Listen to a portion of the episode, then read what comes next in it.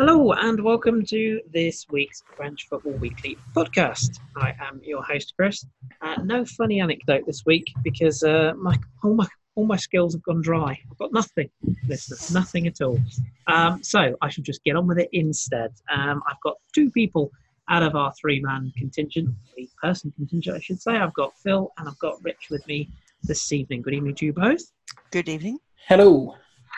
Right, and we are going to sort of jump in two footed uh, like a uh, Choudhury challenge this week. Premier League fans will get that one. Uh, we've got plenty to cover, and a lot of it is off the pitch this week, just to forewarn you. So uh, we shall jump in straight away. As usual, we're going to round up the weekend's results first of all, and then we'll break into our topics. So, cast your mind back, dear listener, to Friday, the 4th of October, where Marseille did a Marseille standard, uh, losing to Amiens by three goals to one. And Isami with the opener for the home side before Benedetto, who else scored for Marseille to bring it level. But uh, goal from Guirassy from the penalty spot and a late Stiven Mendoza 90th minute clincher got the result for Amiens. A good watch game actually, and uh, impressive once again. The home side, not so the away side. On into Saturday's action, PSG got a fairly comfortable, not 1 0 win this week. It was by four as Angers rather rolled over. And Pablo Sarabia, pick of the players there with a goal and two assists. Uh, he also set up the goal for Icardi. And uh, Drissa Gueye with his first goal for the club for certain chap called Neymar, rounded it off with the 90th minute fourth. Uh, Dijon, they won that game we were talking about last weekend uh, with uh, former Arsenal man and indeed Juventus and Stephy Mavididi with the only goal of the game. That one, massive win that for Dijon over Strasbourg by a goal to nil. Uh, Phil was happy also on Saturday as Montpellier ran out one winners over Monaco. Um, Monaco are back, everybody. Happy days. Uh, Malay, yeah. Pedro Mendes and Andy Delort with the goals. Ben Yedder, of course, for Monaco before Alex Golovin reverted to type and was dismissed for two yellow cards in the same game. So that's the end of Monaco's mini run. Uh, Bordeaux, impressive again, away at Toulouse with also same score, 3 1 win. Nicolas de Préville, Pablo and Hwang, Hwang Ui-jo put the teeth in with the uh, goals for Bordeaux before Colares got one back to lose. Too little, too late for them, a 3 1 home defeat. Uh, Brest heaped misery on Jez, unfortunately, a 2 0 win for them over Metz, uh, Fourcière, and uh, Castelletto, who's um, having a lovely season actually. He's impressing quite a lot of people with the, the second goal in that game. It's a good home win that for Brest. They continue to surprise many. Uh, a late Simon goal was enough to beat Nice for the home side Nantes, who've uh, had an interesting week off the pitch. Probably less said about that, the better. Um, certainly not their fault that they've been in the news this week. But again, I shall leave that one there. Uh, 1 0 win for them. On Sunday, we had three fixtures uh, Nîmes and Lille, that was fun. 2 2 draw. Uh, Lille getting in front through uh, Loïc Remy before Ripart scored from the penalty spot, and Denkey with the second for the away side before who else? Osimhen with the equaliser for Lille with 10 minutes to go. 2 2 draw in that one. I think probably Lille feel that they should have won that game, but didn't. And uh, speaking of teams that probably will feel they should have won a game, I'm sorry, Rich, but Rennes did not win uh, as Rennes continue their um, very impressive season, particularly away from home. Having beaten PSG, they now gone and won in Rennes. It was uh, Dia with the winning goal on 49 minutes. We will um, we will sort of revisit Rennes briefly in a moment. And uh, finally, we uh, we shall talk about this game in a little bit more depth because it was certainly the pick of the fixtures for the weekend, although it wasn't exactly the pick of the watches, sadly. St Etienne with a very last minute winner from Beric. Uh, terrific header, in fairness. Beat the, uh, well, the Crisis Club Lyon. Um, you could put Crisis in front of a few clubs in Ligue 1, but we'll, we'll start with Lyon. Um, I'm guessing we all saw it. So uh, I shall um, I shall come to you uh, on this one first, Rich. We, we saw a, a sacking, um, a parting of ways a mutual termination? No, let, us let, be honest, it was Silvinho has gone from Lyon. Um, what's your thoughts on the game and uh, ultimately his dismissal? Um, well, I mean, as a game, um, considering we've seen some some pretty fiery Rhone Derby games in recent years, I thought the game was a little bit on the tepid side. Um, I think um, obviously both clubs in pretty poor form didn't help the situation. Um, I would have thought possibly the addition of Puel into the Saint Etienne dugout may have added a bit of spice to it. And with Silvinho obviously at that point hanging by a thread, you thought that could have added something to the game. But as a game itself and as a as a Rhone derby and everything that hinges on that, it just felt it, it, it felt like there were two teams that were really bang out of form. You could clearly see that I think on the on the pitch. Um, as regards Silvinho, uh, I mean, it, it, sort of had to happen. Um, he obviously made such a great start in his opening two games, and that really probably papered over the cracks of the squad. Um, but yeah, it's it's been on the cards for a while. The the team hasn't been playing particularly well. There seems to be a bit of confusion about what the best eleven is, who should be playing, what formation they should be playing. Um, you know, last couple of games, we've Moussa Dembele has been has been dropped, and you have to think, you know, he's he's their arguably their best out and out striker. So again, why has he done that? So yeah, it, it sadly it had to be Silvinho. Um, it does raise big question marks uh, over Juninho. Uh, obviously, Silvinho. I'll start getting rhyming now. Silvinho was Juninho's man. Um, with with Juninho being appointed as sporting director, it was him that was sort of fighting the, the case for Silvinho to take charge um, under him, and Aulas entrusted Juninho with that, and it's it's backfired. You know, we're what are we nine games into mm-hmm. the season, and he's been given the boot. As I say, it raises question marks over Juninho. Certainly, I don't think he's going to have as much um, say when it comes to naming a replacement for Silvinho, but it just seemed a, a step up, perhaps a little bit too soon, or maybe it was just the wrong team at the wrong time. Um, you know, it's it, it's a team that the fans are, do demand success, and perhaps what success is um, sort of meant is different for the fans to the the Aulas and, and, and the squad. You know, the fans demand perhaps more than the team are able to give, and I'm not sure those those two expectations and and realities totally merge. So Silvinho, at the time, yeah, you just felt bit of a left field choice bit of a gamble, and they didn't overly need to take a gamble. They could have put an experienced man in charge, which looks like they probably will end up doing now. But they could have put an experienced man in charge, someone who has has got the, the experience, and I don't just mean league, I just mean managerial experience. Silvinho is still very, very new. It was his first senior um, coaching role as head coach, and yeah, it just smacks really, I think, of a of a coach that didn't really seem to get a grasp of of what his preferred method, preferred style, preferred lineup was, and he's ultimately had to pay the price with his job. Yeah, yeah, I think that's that's well summed up. What was your thoughts on on, on the game and, and Silvinho as well? I mean, it's sort of right decision based on what Rachel said. Do you, do you tend to agree? Well, I think um, when you look at um, Lyon, obviously they started well, and then things went off badly quite quickly. Um, and so, it, in a sense, the new manager bounce was more about Juninho as the director of football than Silvinho as the actual manager, is the feeling I kind of got. And it's it's been so up and down.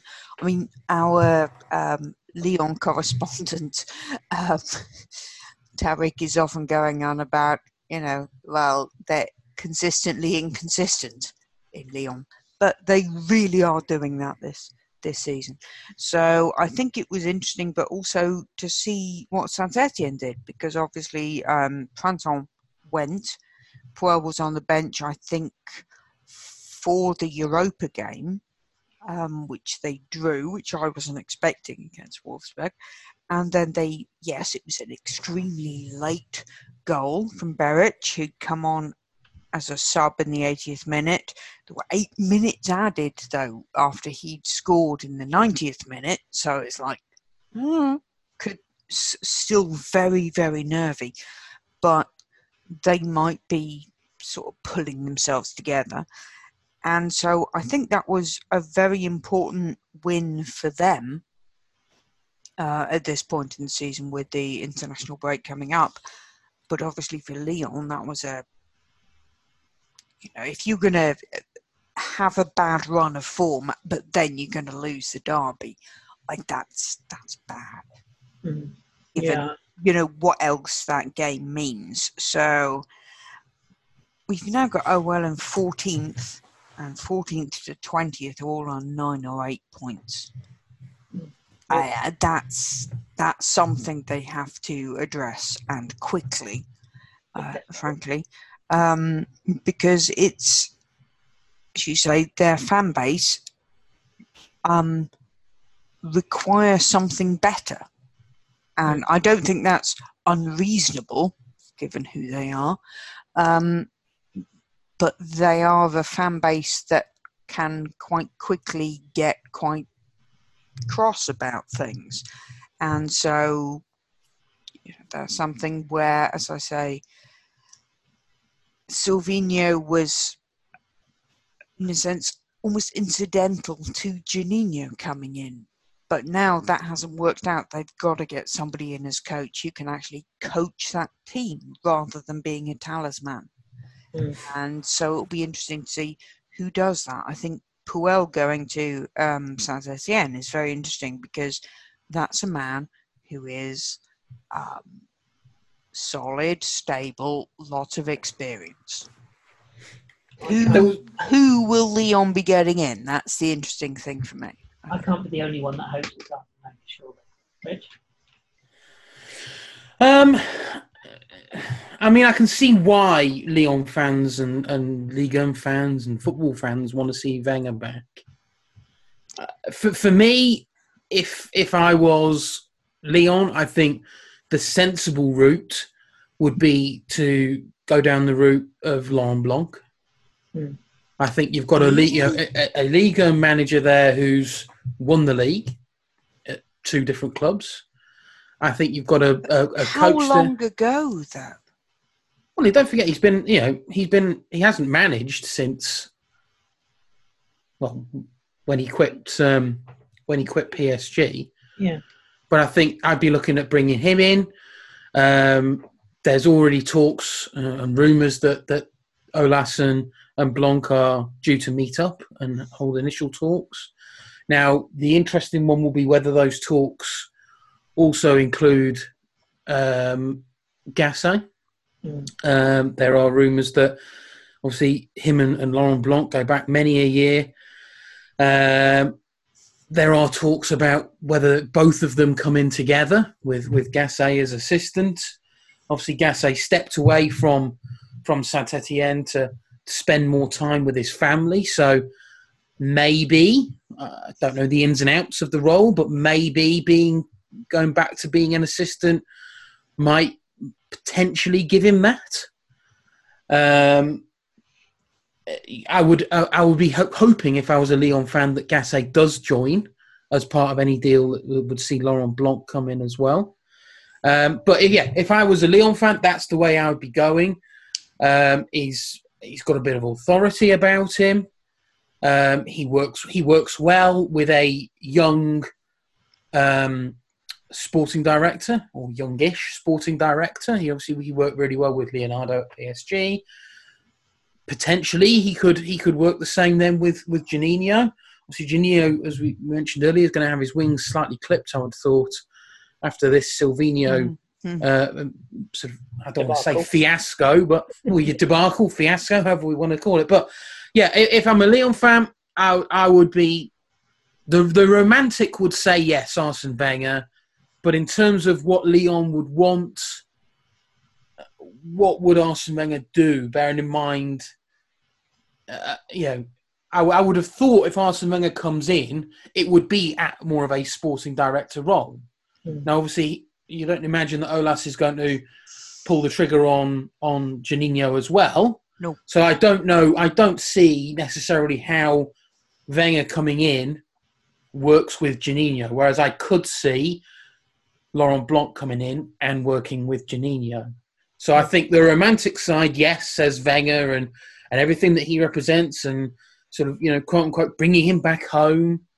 But I think the actual realism in terms of of Lyon as a club and getting them to where, or certainly closer to where they want to be, both internally and externally, I would suggest that, that Laurent Blanc is a more likely and more realistic option. Mm. Yeah, it is. It is a one that, that, will be an interesting watch to follow. Definitely, I think there, there are some, some quite interesting characters being put forward for the job, and, and Lyon need to get this right. And I think that's the key thing. They really do need mm. to hmm. get it right, given what they've they've been through so far. And, and we're right to give a little nod to Claude as well, who got off to the best possible start. Well, there was a, there was a really good tweet over the weekend, um, and uh, I've completely forgotten who it was from, but it was a Eurosport journalist, and he, he was sort of highlighting that Claude Puel and and and Saint would be a really good, or could be a really good uh, combination. Saint uh, Claude Puel, sorry, has been a big advocate for promoting youth, um, and he cited players like uh, Grenier, Cabaye, Lacazette, Gonalons, Debuchy, uh, Koziello, Remy Walter, during his time across Lille, across Lyon, across Nice, of promoting those those youth players and letting them you know integrate into that first team. And with Saint Etienne obviously having a good batch of youngsters, they won the the, the Coupe Gambardella um, last season. Again, that could be a really good fit. And we saw um, we saw at the at the weekend you know there were players that were either young players or fringe fringe young players that that Puel brought into the team and, and did a, a pretty good job. So I think Puel and, and could be a really really good fit. Mm. Yeah, I, I tend, to, tend to agree with that. It, it, sort of just has the the looks of, of what, what should work in theory. Obviously, time will tell. It's early days, but definitely a, a positive start. We um we do just just thinking for a second, Rich. We do just need to touch on as you put it, the elephant in the room. Um, Richard Stefan is getting a little bit of grief's a bit much, but Rennes are struggling at the moment. What what is is is it the Solskjaer effect? That's mean, isn't it? But is it a case of the, the great job and you know, and, and, and now suddenly cracks are appearing, or is it just a case of poor form and just need to need to when to get back on track? Well, let's not forget that Julien Stefan did bring a trophy in, which yes, I don't necessarily see in the Old Trafford no. trophy cabinet from Solskjaer's reign. Um, it's it's it is a little bit. It's a tough patch. It is a rough patch for for Stéphan. He's a he is for all as I love him and for all that he has done in terms of that Europa League run, that Coupe de France win. He's still a very inexperienced coach, and I think that's perhaps something that's gotten a little lost. Now, I'll go back to Silvinho. Being an inexperienced coach is not an automatic, you know, reprieve for any poor form. Um, however, what uh, what Rennes are looking to do is build this this this new. It, it's a horrible word, and we all know what's coming. But they are building this project, and it is, a, a you know, an all-encompassing project it's it's you know sort of top to bottom, and that's that's you know that be that players, be that backroom staff, be that board members, be that stadium, be that um, training facilities. They are completely revamp- revamping everything and bringing them into the sort of modern era of a football club. So time has to be given to, to Stéphan yes, money has been spent, so you only have a finite period uh, before you really can be judged and judged probably to the extreme. But ultimately, I think obviously that cup success last season has given him a little bit of a buffer. I think what he did after coming into the club, obviously being promoted from within, gives him that little bit of buffer as well. However, eight games without a without a win, and some pretty toothless, pretty lethargic performances do start to raise questions. And there have been some articles this week that they're not overly severe, but they're at least starting to question Julien Stéphan and his methods. I think that's one thing that has slightly just frustrated Rennes fans are those methods and those the tactics that seem to be implemented. We started the season so well with Mhm. three slash five at the back, and then all of a sudden, around the time of the um, around the time of the Celtic game in the Europa League, we reverted back to four at the back. And all of a sudden, then the players then had to re get used to that formation. And it seems to be pretty much from then, maybe a game before, we, we've just seemed to struggle. We've then reverted at the weekend, um, sorry, to the, the Lazio Europa League game, reverted back to the three slash five at the back. But again, it's getting the players used to it again. So we're going to need to give them a bit of time just to get used to that. They're, it's it's a it's a new formation. It's new tactics. Maybe it's not coming across in the clearest manner from Julien Stéphan, and that's something obviously that he's going to have to work on. It's ludicrous to suggest that his job is under threat. Um, I think we we have to let him see this through, unless things become truly dire. But he himself is the first to admit that the performances aren't good enough. The players will admit the performances aren't good enough. But it's up to him now to show that he isn't, you know, this this one trick pony that that rests on those laurels from last season. That he is actually capable of learning.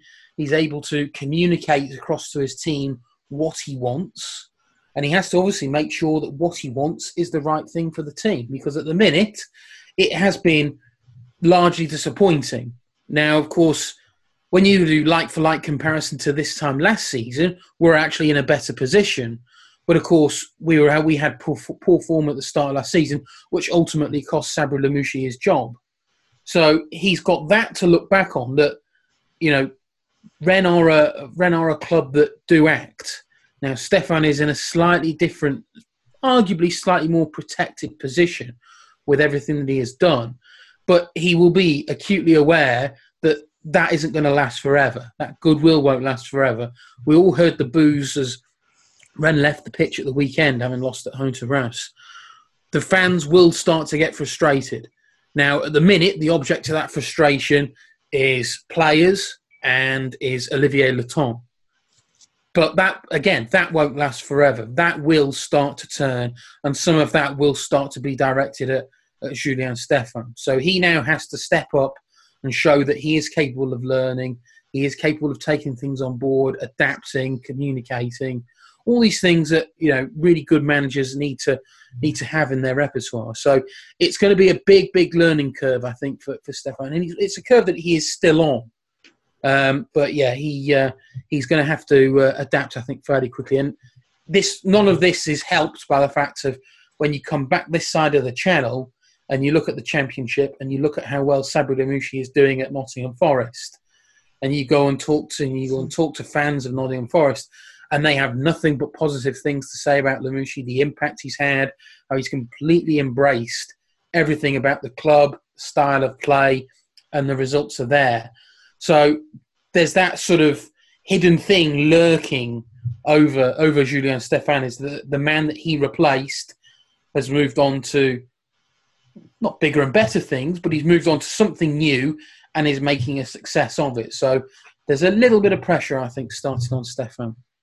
Yeah, yeah, I think well spoken. I think we will obviously keep in touch with developments um, in terms of, of, of comings and goings. It does seem to be, doesn't it, that, that bit, this period of time, the second international break, when clubs start to have a look at where they are in the season. um, yeah, it's Yeah. one of those. Isn't it? I think the um the the Lazio game obviously I don't think anybody was expecting to get a win from that. It was one of the key games. But to go ahead to Morel and then then to be beaten then to be pulled back by goals from Milovic, Savic and Immobile might be a bit galling and then my notes from Rennes Raz at the weekend uh, for Rennes just read ouch. Because if you look at the like the possession, they had nearly two thirds of the possession. They had um, 18 shots to 13, but they just weren't as efficient as Raz. And Raz did deserve it because they really made the most of what they they got. So what Rennes seem to be doing at the moment is, in a sense, doing everything right but doing it wrong, and that is something that you know, as Rich says, may come back to bite certain people at certain points. Um, well, I think it's they are quite... they are they are tumbling down the table not just in terms of position, but their efficiency is really um, you know dropping off massively, and that's Mm-hmm. something that. Do they have a small number of potentially game-changing players? Yes. And if if they're not firing, there's not a lot of backup. So it's uh, it's going to be maybe a, an interesting time when we come back after the international break in the run up to Christmas, which is you know kind of another third of the season or whatever, um, to see if uh, things will be back brought back on track. It was kind of my fault, though. In fairness, I tweeted up, tweeted, I texted Rich during the game, and when Rennes went, went in front, and then it all went wonky straight after that. So I think that's the frustrating thing about Rennes is you go back and watch. You don't even need to watch all the games. You just need to watch the extended highlights of nearly all those games, stemming all the way back to the start of September, and the vast, vast majority will have either gone ahead or dominated. Mhm. And uh, in each of those games, we've failed to convert that to a win. Now, we've drawn the majority, but there have been some really disappointing losses along the way. Reims was the most recent. They obviously lost the derby against Nantes. Um, lost away. Uh, sorry.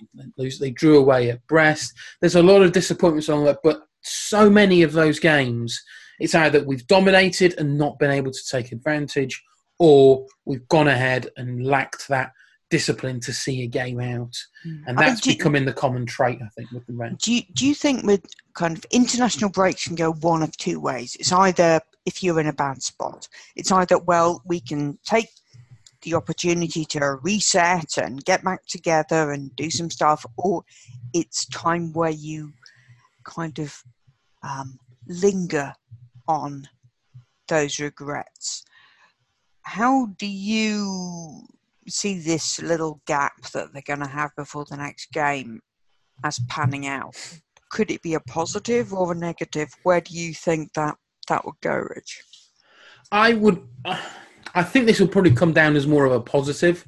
I think it's a little time to sort of reset, to take stock of the performances. Um, for for Julien Stéphan to to go and see Papin, um, obviously with the with the senior French team, to to listen to him, um, and I think just to sort of have a have a look at himself. I think, um, and sort of reassess how he's doing things. So. Um, that's what I would anticipate. Obviously, the proof in the pudding will be that first game back, and it's away at Monaco. Um, so yeah, so that will uh, Either way, Pet. Either way. exactly that will be the that will be the acid test. I mean, we can almost forget about that Europa League now. I think the the league form now has to return, um, and what better, in quotes, way to, to do that than away at Monaco. yeah, Mm. true that. We will, of course, see how that goes uh, when it comes around. But we've got uh, we've got internationals to have a look ahead to. Um, sort of leaving Ligue 1 behind for uh, another week. We've got games against Iceland away for France on the 11th, which is uh, this Friday, and then following by the Monday game on the 14th at home to Turkey. Um, news of withdrawals: We uh, Leo Dubois has withdrawn. He's been replaced by Djibril Sidibe of Everton. Um, there is a bit of a doubt about Kylian Mbappe, though, Phil. It's nobody's really quite sure about. Well, if um, has him under under stern watch, Hmm. so um, after that, but obviously Loris seems to be out with um, is it dislocated elbow? Yeah. Yeah. Replaced by by uh, Maignan, I believe. Mike Maignan, yeah. Yeah, that didn't look good, did it? That I mean, as as hilarious as that result was, that injury did not look great. Well, um, because Mandanda obviously was um second in the squad list. Does this mean Manuel Yeah, has just most- come into the squad and we expect Mandanda to play? I think most people seem to be suspecting that Mandanda will, will play the two games. Yeah. I w- we know I'd certainly really where. love to see Maignan play those two games. I have to say, but there you Well, I mean, uh, yeah, if you go on Yeah. if you go on consistent form and, and, and deserving, then yeah, you would probably have to say Mike Maignan. But you know, I everyone knows that I'm totally unapologetic in that I would like Areola to be to be given given that opportunity. He he won't be. He just won't. It will be Mandanda for the two games. Um, the, the curious one for me was was the call up of Djibril Sidibé. Yeah. Um, Well, I think as Jez tweeted a- at the time, if that's a panic replacement, then I think we know where DD's head's at. You know, Well, yeah, but as, as Jez tweeted at the time, it's it's the player that's played 31 minutes this season. Yeah. Um, for but for Everton, DD knows him. he does. We know that that's. oh, absolutely. I'm not. I'm not Yes. dispute. I'm not Yeah. disputing. Yeah, I, I tweeted last night that you know I love Didier Deschamps. Doesn't necessarily mean I have to agree with every decision that he makes. I know that he likes his favourites, but it doesn't mean that I'm I'm not going to sit here questioning why you know there are probably three or four other right back options. Yeah, um, Suke is playing great. Well, yeah, but I mean there was an interesting one that was that was thrown at me. Um, that was thrown at me last night was. Um, and he, he, I haven't done any research because I don't know, I don't watch much Premier League football. But um, uh, who was it? Southampton. Um, Yan Valery yeah. has has had a you know he was he was he's been pretty good now for a season and a bit. It would be good to he's young. It'd be good to see him perhaps have a shot. But there are many others. Sidibé was Mm. just you know bear in mind he's had so much injury issues. Um, it's not even that you know forget the form. I mean we, we we know that his form is dreadful, but forget the form. It's it's just that he's had so long out um, with injury, but. You know, as I say, I, I will respect Didier Deschamps. I will agree with he knows best, but it, it doesn't mean that I can't throw a question as to why a particular player has been called up, and and Sidibe was just one.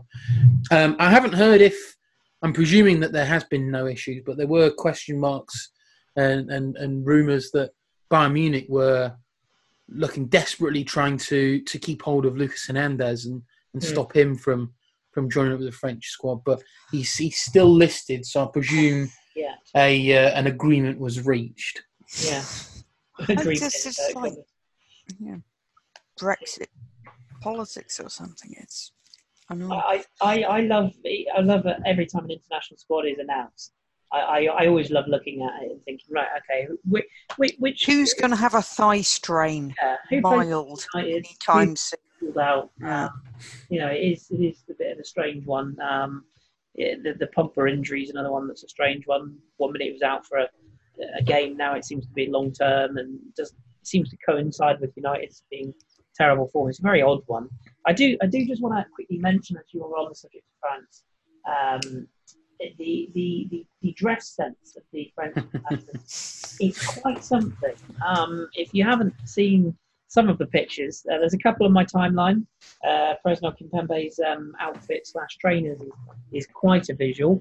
Um, Antoine Griezmann's um, Stranger Things look, as I've dubbed it, is also quite the thing. Um, well worth a look if, if you haven't seen their Instagram post. That's all I'm going to say on that one. Um, God bless them, though. I'm not really one to talk about fashion, but still. Well, like I say, mate, we're old. They want to live their best life and wear whatever, then fine. Amen. Yes, indeed. Yeah. If, I, if I am, look, I am happy with this. I will criticise kit choices.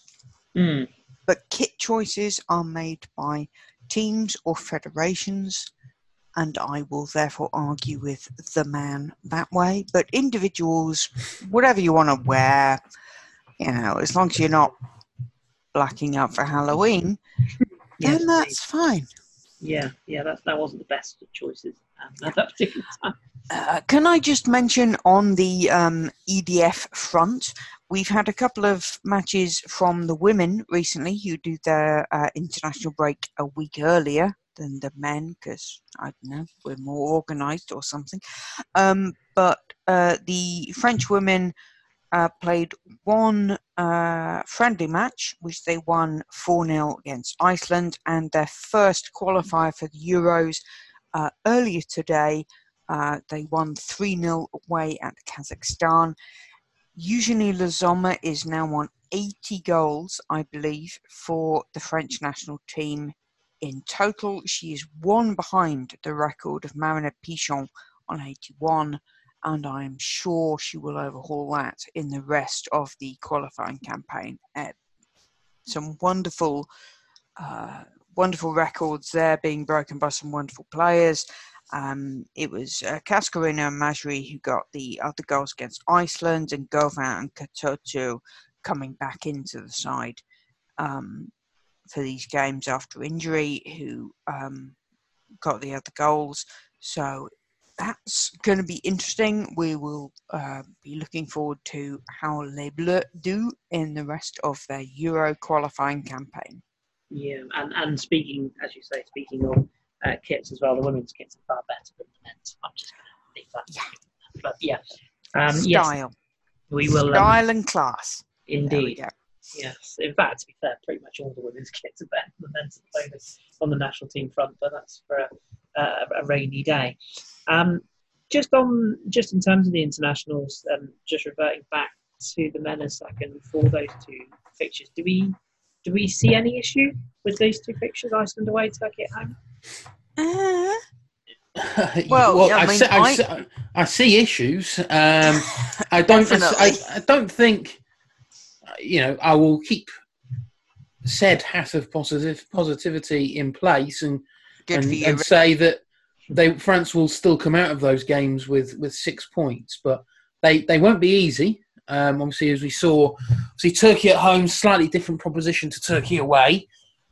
Oh, yeah. Um, so you know th- there is that to factor in, but still it won't be an easy game. And Iceland away the in Reykjavik, key yeah, thing is they need, in a sense, on Friday away at Iceland, not to screw that up. Mm.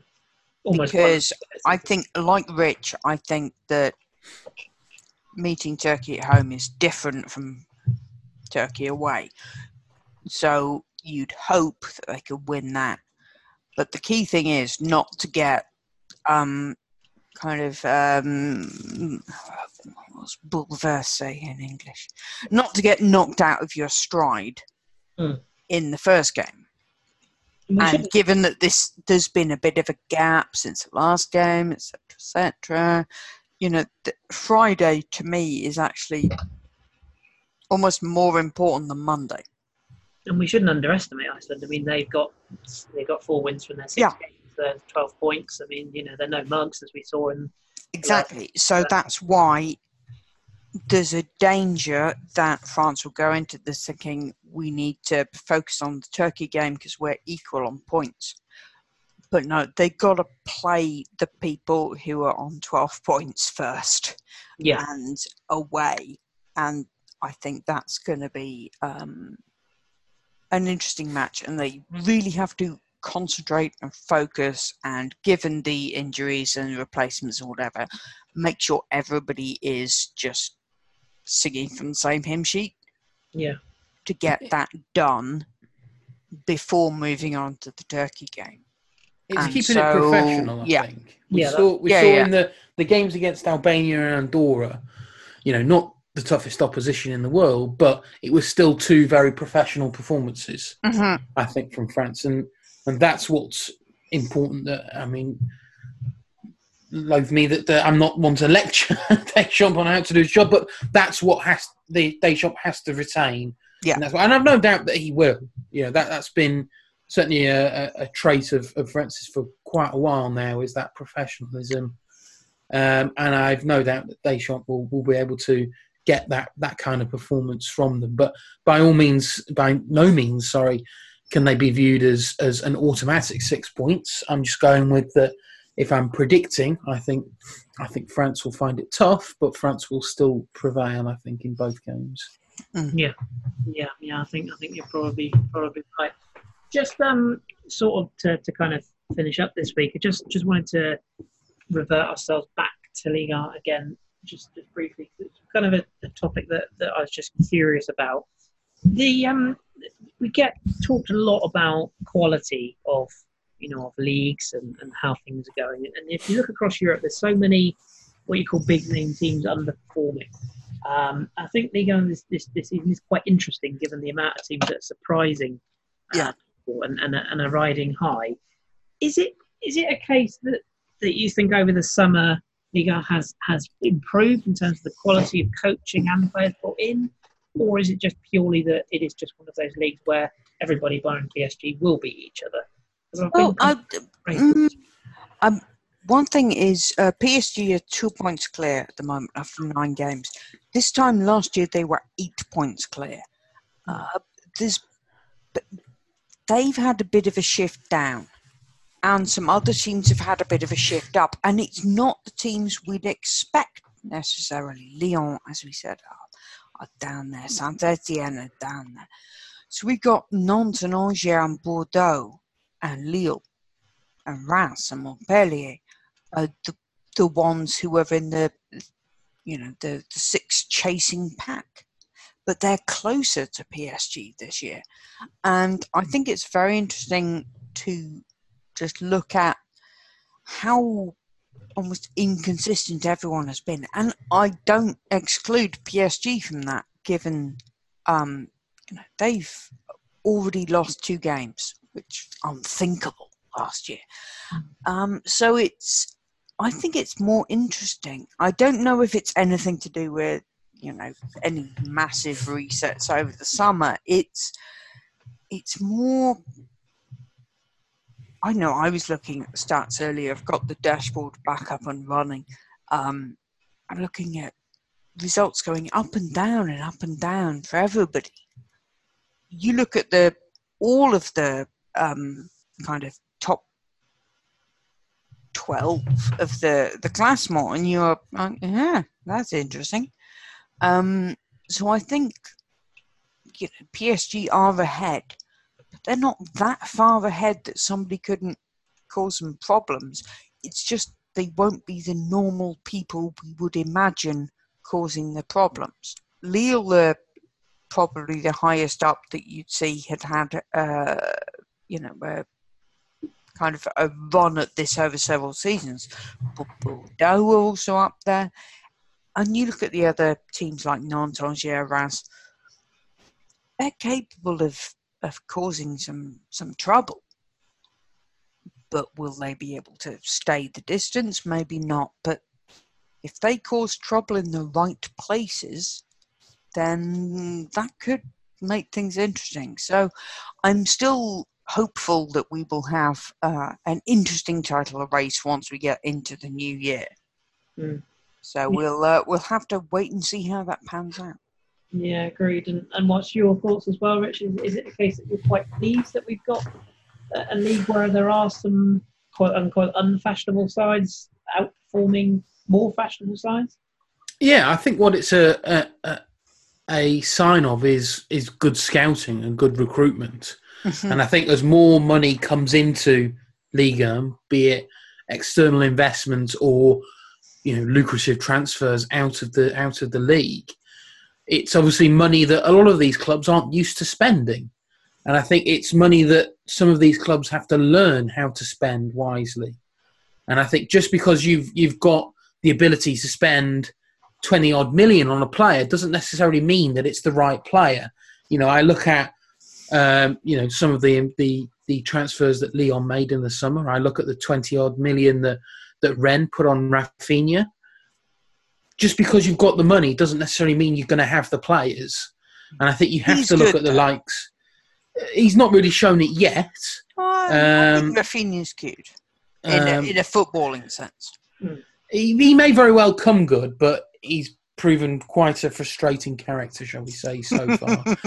um, okay. but yeah, but but you look at some of those clubs, and you know, you look at Bordeaux. It's taken them a long time to get to a position. And it may it may still all go horribly wrong for a lot of these clubs. But what we're starting to see is that you know if you um, put time and effort and research into your recruitment policy. You know, we know how good the, the youth systems are in France, but if you put your time and effort into recruitment as well, you know, you can get those, you know, excellent buys. There's a reason why Angers continue to be so successful in terms of staying in Ligue, in terms of picking good players up on the cheap, playing them, developing them into something good. To, to you know, it's we've seen plenty of examples of that, but nothing I don't necessarily think quite like Angers. You know, see, Monaco was a really high profile example of that. Um, but they ultimately had that initial boost, that initial injection of money to start with. Angers are a team that's a good example of just generating it ultimately from themselves. Mm. They've put the time and effort into the recruitment. They've identified these players, be it from outside of France, be it from teams lower in the table, be it from the second tier. Um, they've they have identified these players. They've they've brought them to to. I'll continue to use Angers as example. Played them, great coaching setup that they've got at Angers. Developed them, got what they needed to them from them in terms of success at the club, and then sold them on for an extortionate profit. Hmm. And I think that's, oh, that's Romain that's, Saïss going to Wolves, for example. Yeah, well, exactly. Yeah, there yeah. you go. I mean, that, that was that was not a not a fashion, particularly fashionable player, but you know, he was a player that they put the time and effort in and reap the rewards. And there's countless but also examples. they didn't sell him to a, a fashionable club, as it were. They sold him to a practical. Club. No, but they did sell him to a and, club who was, you know, free yeah, willing yeah, and spending, I mean, and that's they managed what to... they're thinking of. They're not thinking, oh, we can sell so and so to Arsenal or Chelsea. They're going. Oh yeah, they're, they're pitching yeah. themselves very much at a more realistic level, I think, than a lot mm-hmm. of other clubs. But that that I think is what a lot of teams have to start to learn, and perhaps it's it's the teams that have the money that have that to learn the most. I think the teams that haven't got the money have have had plenty of time have to, learned how to deal with not yeah, having the money. Yeah, exactly. So that's that's what I think that this season will be a great example of. And if you were to go flat out on quality, I actually think the quality might have plateaued a little bit, maybe even dipped slightly. Um, but in terms of pure intrigue, in terms of interest, in terms of unpredictability, I think this is probably going to be the best season that we've had for that in quite some time. Yeah. So, in, in terms of where it pitches, it depends, I suppose, really what your parameters are for how you're going to judge it. But certainly, it can't just be sort of thrown aside as the sort of poor cousin of the the other four the other four top leagues. Hmm. I'm quite enjoying it. I'm quite enjoying the, the games that normally you'd sort of look at and go, well, I'm not sure about this one, but I'll give it a watch. Now you're watching it going, actually. Yeah, I mean, I my thing of every round of games is my one note is what the hell happened there? You know, because you've got everything is up and down. And that is more interesting, I think. Um, obviously, my club is kind of mid-table and whatever, so I don't have the maybe emotional aspect on that. But it's been great to see, you know, Angers going up, going down, Nantes up there, um, Dijon pulling themselves up together. You know, the promoted teams doing reasonably well. How are they going to pan out?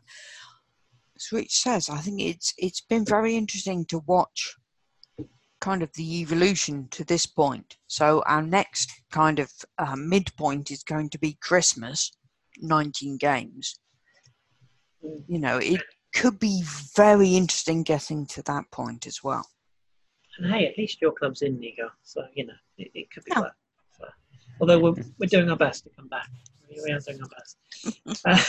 uh, but yes, uh, more on that another day. But um, yeah, I, I, I, think we've I think we've summed it up quite well there. It was a question I thought would save for a quiet week, and it felt like a good time to ask it. So um, good stuff, good stuff. I enjoyed that.